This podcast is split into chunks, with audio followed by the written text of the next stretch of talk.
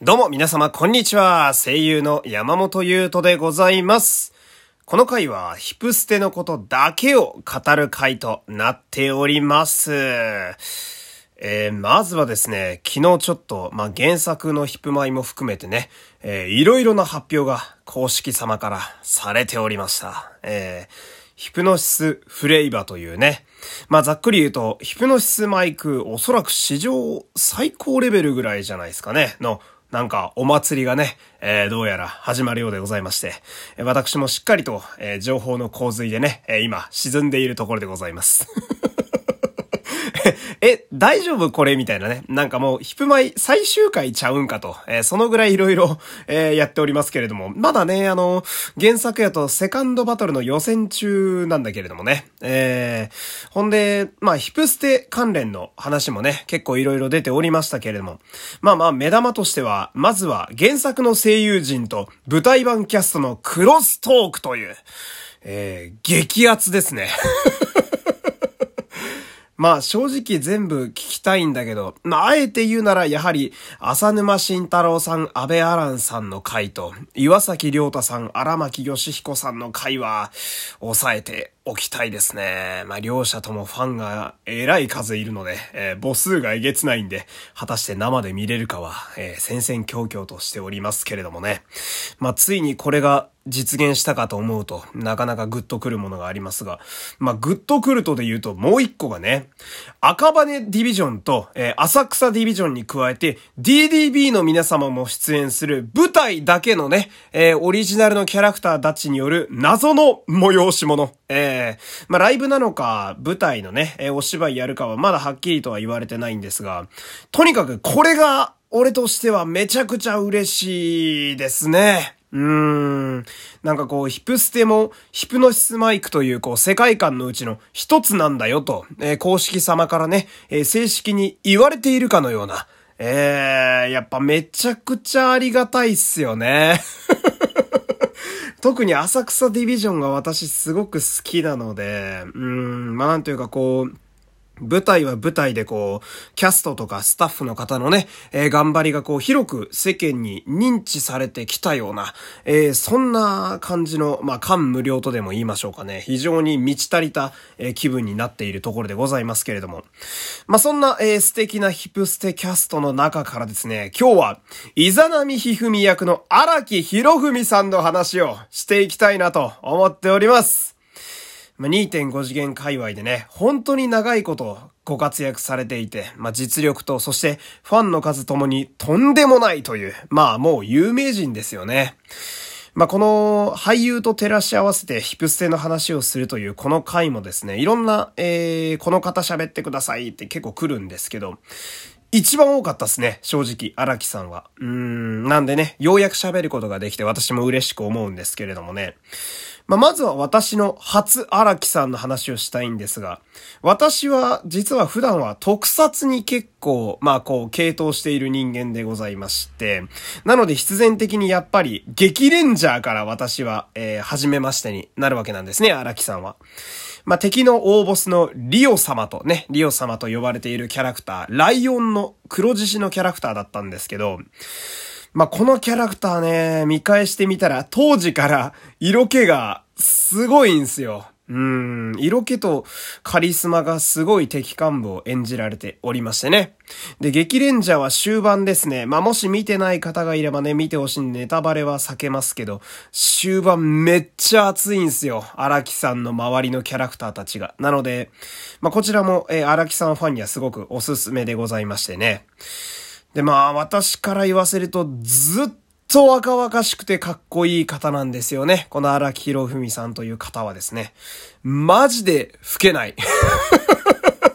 顔が変わんないんだよな、ずっとな。それもすごいと思いますし。ほんで、なんだろう、かっこいいだけじゃなくてね、やっぱすごいなって思うのが、お芝居にすごく素直に取り組んでる方だと、私はずっと思っておりまして、まあ私も一応声優という仕事をやっている以上は、やっぱりこう男としても、役者としても憧れるなという、そんなすごいかっこいいお兄さん、ずっとお兄さんのイメージなんですよね。それもすごいと思うんですが。で、まあ私的にはその、まさか再会するのがね、このヒプマイのひふみだとは全く思わなかったんですけどね。ええー、ほんで、そのヒプステの荒木ひふみの話をしていきたいんですけれども、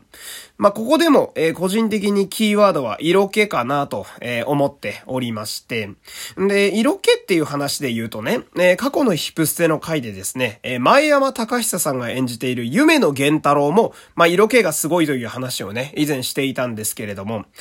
えー、荒木さんのひふみの色気はですね、またちょっとそことは違ってくると私は思っておりまして、で、何かというと、えー、荒木さんのすごいところはですね、色気を自由自在に出し入れできることなんですよね。えー、必要な分だけ色気を調節して、キャラ付けとして出していけるっていう。まあ、これは、長くやってらっしゃる方ならではのベテランの技やと思うんですけれども。まあ、これが今回出てくるイザナミヒフミという、まあ、キャラクターに非常にマッチしておりましてね。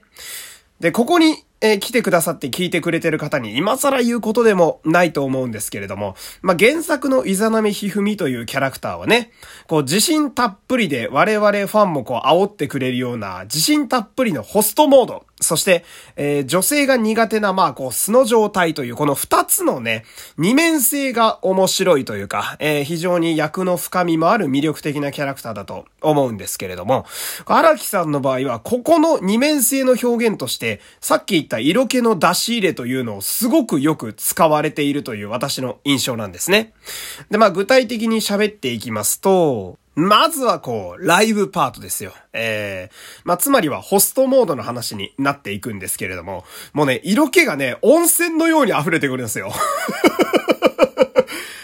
って歩いてるだけでもすごい色っぽいですし、で、私はね、あの、初めて見に行ったヒプステ、そしてもっと言うと初めて見に行った2.5次元が、この前までやってたヒプステトラック2リプレイなんですよ。えー、なので、生アラヤンを要は堪能してきたわけなんですけど、生アラヤンの殺傷力半端ないっすからね。今更言うことでもない気がするんですけど。いや、あれは、いわゆる沼に突き落とされると言いますかね、あまりにも罪な男だなと、えー、役とも合わせてそんなことを思っちゃうわけなんですけど、こう、目があった観客をね、えー、片っ端からこう、恋に落としていくと言いますかね。ファンサがめちゃくちゃうまいんだよな。当たり前なんだけど。うん、ファンサのプロっていうところがあってね。で、これがその、ひふみのホストのキャラクターとすごくマッチしておりまして、えー、で、やっぱ生で会場で見てるとすごい思うんですけど、目線がめちゃくちゃ来るんすよ。目線をめちゃくちゃもらえるんですよね。で、特に、あの、ブラストウルフのね、2番以降の歌詞で、手を交差させるね、あの振り付けがサビの部分でありますけれども、こう、客席に向かってね、手を振りながら、ああ、そうそう、その動き、みたいな感じでね、荒木ひふみがこう、微笑んでくれる時があるんですけれども、まあ、正直あれはあの、俺の方を見てましたね。まあ生で見てた観客がね、全員そう思っていたと思うんですけれども、まあ正直5回ぐらいはな、目があったかな、みたいなな。あのー、なんだろう。あ、俺の方見たみたいな。それをこう、めちゃくちゃ感じさせてくれる、あの、気配りのうまさね。うん。で、こう、客の心をつかむのがうまいというのは、つまりはまあ、観客をこう、舞台に釘付けにできるということなので、舞台役者としてのスキルが尋常じゃないっていうことなんですよね。まあ、それがあるからこそできる技と言いますか。まあ、やっぱその、ファンサという行動そのものが、イザナミヒフミというキャラにぴったり合ってるので、まあ、ここにさらに荒木博文さんという方の元々の色気も足されてくるんで、もうほぼ兵器なんですよね。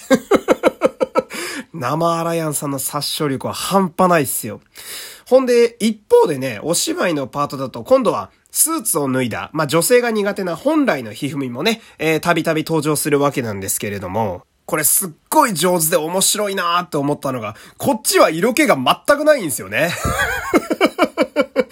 まあ、さっきのあの話で言うならば、いわゆるこう、色気をしまっているような状態でして、まあ、これは多分荒木さんも意識してお芝居されてる部分だとは思うんですけれども、特にその、浅草の面々とね、初対面の時とかにね、えー、喋ったりする時なんかは、その、話しかける時とか思ったことがそのまんま口からボロボロボロボロ出てしまうという、まあ、偏差値5ぐらいの喋り方になるんですよ。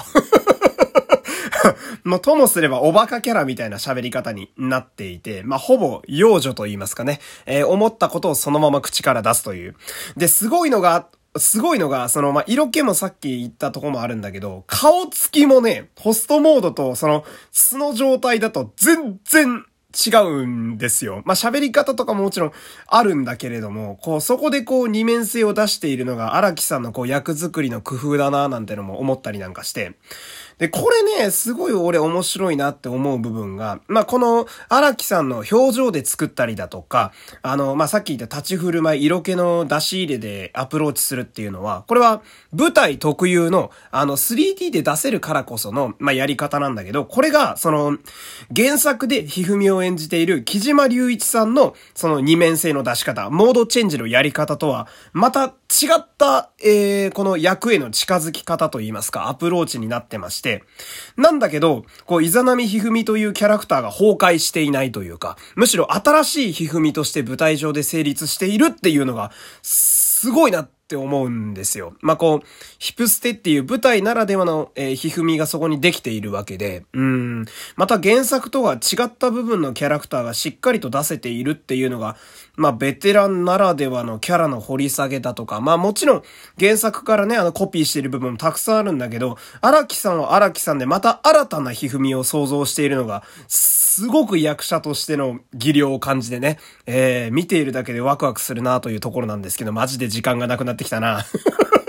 いつもこのコーナー時間なくなっちゃうんですけど、まあまとめていくと、その、生荒木博文さんはね、えー、一体何人を沼に落とす気なんだ？いい加減にしてくれと。男でもこうなっちゃうんだからね。えー、異性の方なんかはとんでもないと思いますけれども。まあ、とにかく生アラヤンの殺傷力は半端なかったということで、えー、今日の回は締めたいと思います。またちょこちょこね、早口になっちゃいましたけれども、えー、ここまでお付き合いありがとうございました。山本優斗でございました。また次の回もよろしくお願いします。